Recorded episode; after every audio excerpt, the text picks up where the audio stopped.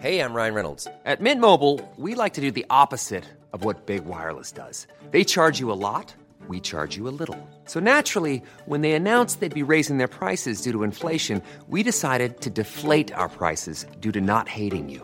That's right. We're cutting the price of Mint Unlimited from $30 a month to just $15 a month. Give it a try at mintmobile.com/switch. $45 up front for 3 months plus taxes and fees. Promo rate for new customers for limited time. Unlimited more than 40 gigabytes per month slows. Full terms at mintmobile.com.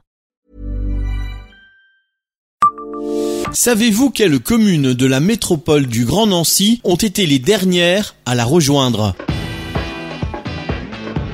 Bonjour, je suis Jean-Marie Russe. Voici le Savez-vous Nancy. Un podcast écrit avec les journalistes de l'Est Républicain. La métropole du Grand Nancy est née le 1er juillet 2016. Elle comprend 20 communes, environ 258 000 habitants et s'étend sur une superficie de 142 km².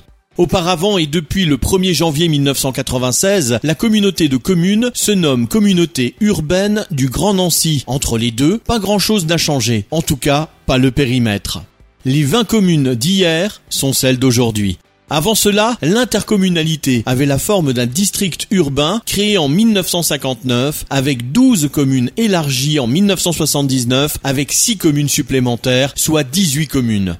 L'année qui a précédé la création de la communauté urbaine du Grand Nancy, en 1995, il a fallu convaincre 2 maires des bénéfices de leur entrée dans une communauté de communes. Il s'agissait d'Anne Valton, maire d'Oudemont, et de Job Durupt, maire de Tomblaine.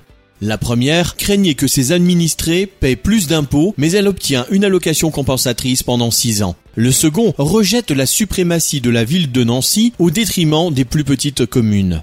Le maire de Tomblaine est cependant favorable à la transformation du district en communauté où la démocratie est respectée si les communes sont respectées plus égalitairement.